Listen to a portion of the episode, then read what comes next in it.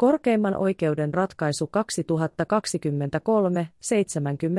2023-73, annettu 12. lokakuuta 2023. Avainsanat, velallisen rikos, velallisen epärehellisyys, törkeä velallisen epärehellisyys, vahingonkorvaus, korvattava vahinko. Tiivistelmä. Aan oli katsottu syyllistyneen törkeään velallisen epärehellisyyteen, koska A oli käyttänyt ilman hyväksyttävää syytä COYn varoja. BN syyksi oli luettu avunanto AN tekemään törkeään velallisen epärehellisyyteen, koska B oli nostanut COYn pankkitililtä yhtiön varoja ja toimittanut ne AN käytettäväksi. COYn konkurssipesä vaati Ata ja Btä yhteisvastuullisesti korvaamaan konkurssipesälle yhtiön tililtä perusteettomasti nostetut varat. Velkojien konkurssisaatavat olivat pienemmät kuin perusteettomien nostojen yhteismäärä. Korkeimman oikeuden ratkaisusta ilmenevillä perusteilla COYn konkurssipesän oikeus vahingonkorvaukseen Alta ja Bltä rajoittui yhtiön velkojien saatavien yhteismäärään. Korkeimman oikeuden ratkaisu Aalle ja Blle myönnettiin valituslupa oikeudenkäymiskaaren 30. luvun kolmannen pykälän toisen momentin ensimmäisen kohdan nojalla rajoitettuna koskemaan hovioikeuden ratkaisua siltä osin kuin heidät on tuomittu maksamaan vahingonkorvausta.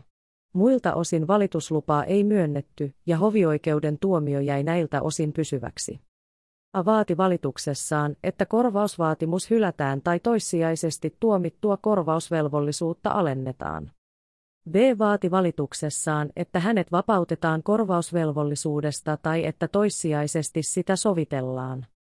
COYn konkurssipesä vaati, että valitukset hylätään. Perustelut. Asian tausta ja käsittely alemmissa oikeuksissa. COYn hallituksen varajäsen B on nostanut yhtiön pankkitililtä 10. elokuuta 2011-20.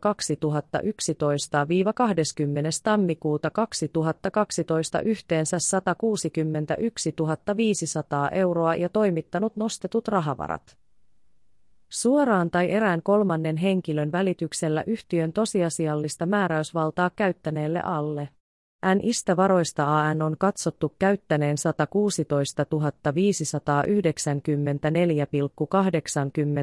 euroa muuhun kuin yhtiön hyväksi ja yhtiön kirjanpitoon on kirjattu tätä määrää vastaavat saamiset.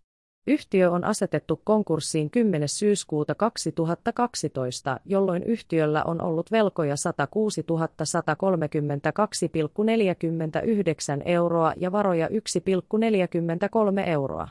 Yhtiön konkurssia on jatkettu julkisselvityksenä, jossa velkojien saatavien yhteismääräksi on todettu 73 843 euroa. Käräjäoikeus on tältä osin pysyväksi jääneellä tuomiollaan katsonut AN aiheuttaneen yhtiön maksukyvyttömyyden mainitulla menettelyllä ja lukenut hänen syykseen törkeän velallisen epärehellisyyden. BN syyksi käräjäoikeus on lukenut avunannon AN törkeään velallisen epärehellisyyteen. Käräjäoikeus on konkurssipesän vaatimuksen mukaisesti velvoittanut AN ja BN yhteisvastuullisesti korvaamaan yhtiön konkurssipesälle yhtiöstä perusteettomasti nostetut varat 116 594,80. Kaksi euroa korkoineen. Hovioikeus ei ole muuttanut käräjäoikeuden tuomion lopputulosta tältä osin. Korkeimmassa oikeudessa ratkaistavana oleva kysymys. Korkeimmassa oikeudessa on ratkaistavana kysymys AN ja BN yksityisoikeudellisesta suoritusvelvollisuudesta konkurssipesälle. Erityisesti kysymys on siitä, onko konkurssipesällä oikeus vastaajilta vaatimaansa määrään siltä osin kuin se ylittää velkojien saatavien yhteismäärän. Sovellettavat säännökset. Oikeudenkäynnistä rikosasioissa annetun lain kolmannen luvun ensimmäisen pykälän mukaan syyteasian yhteydessä voidaan ajaa syytteessä tarkoitetusta rikoksesta johtuvaa yksityisoikeudellista vaatimusta. Rikoslain 39. luvun 9. pykälän toisen momentin mukaan velallisen epärehellisyyden, törkeän velallisen epärehellisyyden ja velkojan suosinnan asianomistajia ovat velallisen teon aikaiset tunnetut velkojat. Saman pykälän kolmannen momentin mukaan jos velallisen konkurssipesällä on määrätty hallinto, se käyttää asianomistajien puhevaltaa velallisen rikosta koskevassa jutussa. Yksittäisellä velkojalla on kuitenkin oikeus itsenäisesti käyttää puhevaltaa omasta puolestaan. Korkeimman oikeuden arviointi. Konkurssipesän vaatimuksen oikeudellinen peruste. Konkurssipesän oikeusvaatimusten esittämiseen velallisen rikoksen yhteydessä voi perustua siihen, että konkurssipesä käyttää asianomistajana olevien velkojien puhevaltaa rikoslain 39. luvun 9. pykälän 2 ja 3. momentin perusteella. Konkurssipesä voi rikosasian yhteydessä esittää myös sellaisia rikoksesta johtuvia vaatimuksia, joiden esittämiseen sillä on oikeus yhtiöltä siirtyneeseen asiavaltuuteensa perustuen. Tällainen vaatimus voi olla esimerkiksi osakeyhtiölain 11. luvun 4. pykälän mukainen vaatimus laittomaan varojenjakoon perustuvien varojen palauttamisesta. Esittäessään tällaisia vaatimuksia konkurssipesä ei käytä velkojien puhevaltaa.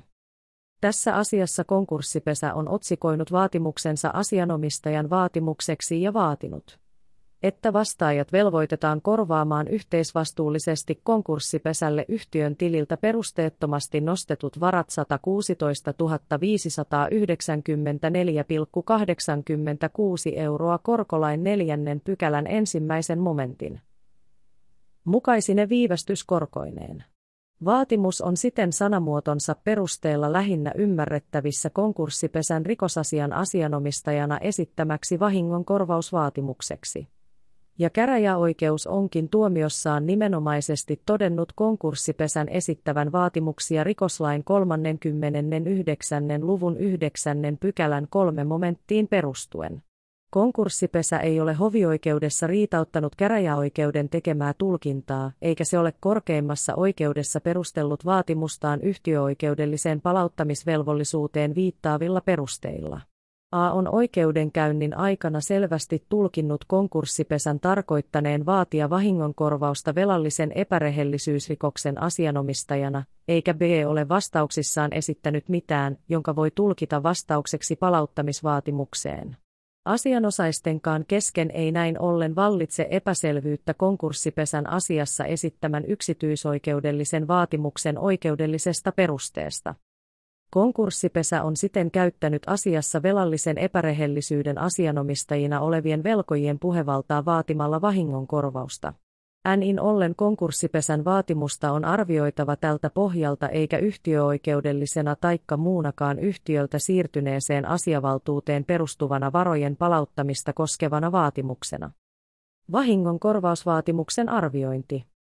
Velallisen epärehellisyysrikoksella suojataan velkojien etua ja rikoksella mahdollisesti aiheutuva vahinko kohdistuu velkojiin. Velkojille voi aiheutua ainoastaan niiden saatavien määrää vastaava vahinko. Velallisen epärehellisyyden tunnusmerkistön täyttyminen ei kuitenkaan edellytä sitä, että teolla on aiheutettu velkojille vahinkoa. Teemmän vuoksi velallisen epärehellisyytenä syyksi luetussa teossa rikoksen kohteena olleen varallisuuden arvo voi ylittää velkojien saatavat ja vahingot. Katso korkein oikeus 2020-101, kohta 79. Kun vahinkoa on aiheutettu, asianomistajilla on mahdollisuus vaatia rikosasian yhteydessä vahingonkorvausta. Yleisten vahingonkorvausoikeudellisten periaatteiden mukaisesti vahingonkärsijällä on oikeus täyteen korvaukseen aiheutetusta vahingosta. Jos vahinkoa ei kuitenkaan aiheuteta, teko ei voi johtaa yksityisoikeudelliseen korvausvelvollisuuteen. Sen sijaan vararikkotekojen tuottama taloudellinen hyöty, joka ylittää velkojille tuomittavat vahingonkorvaukset, voidaan tällaisessa tilanteessa tuomita valtiolle menetetyksi. Katso korkein oikeus 2020-101, kohta 79. Aan syyksi on käräjäoikeuden tältä osin pysyväksi jääneellä tuomiolla luettu törkeä velallisen epärehellisyys ja BN syyksi avunanto AN rikokseen. He ovat siten syyksi luettujen rikosten perusteella velvollisia korvaamaan velkojille aiheuttamansa vahingon. K-rajaoikeudessa ja hovioikeudessa heidät on velvoitettu korvaamaan konkurssipesälle perusteettomien nostojen perusteella 116 594,82 euroa.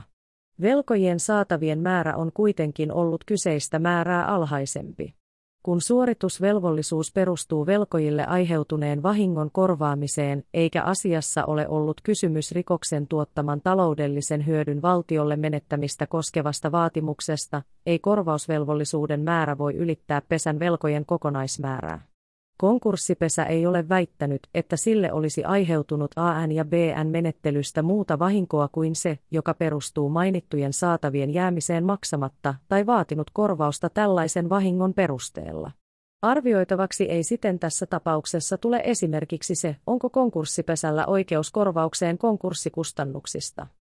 Johtopäätöksenään korkein oikeus katsoo, että konkurssipesän vaatimus on perusteeton siltä osin kuin se ylittää yhtiön velkojien saatavien kokonaismäärän. Julkisselvittäjä on korkeimmalle oikeudelle antamassaan vastauksessa täsmentänyt, että velkojen kokonaismäärä on 69 550,45 euroa.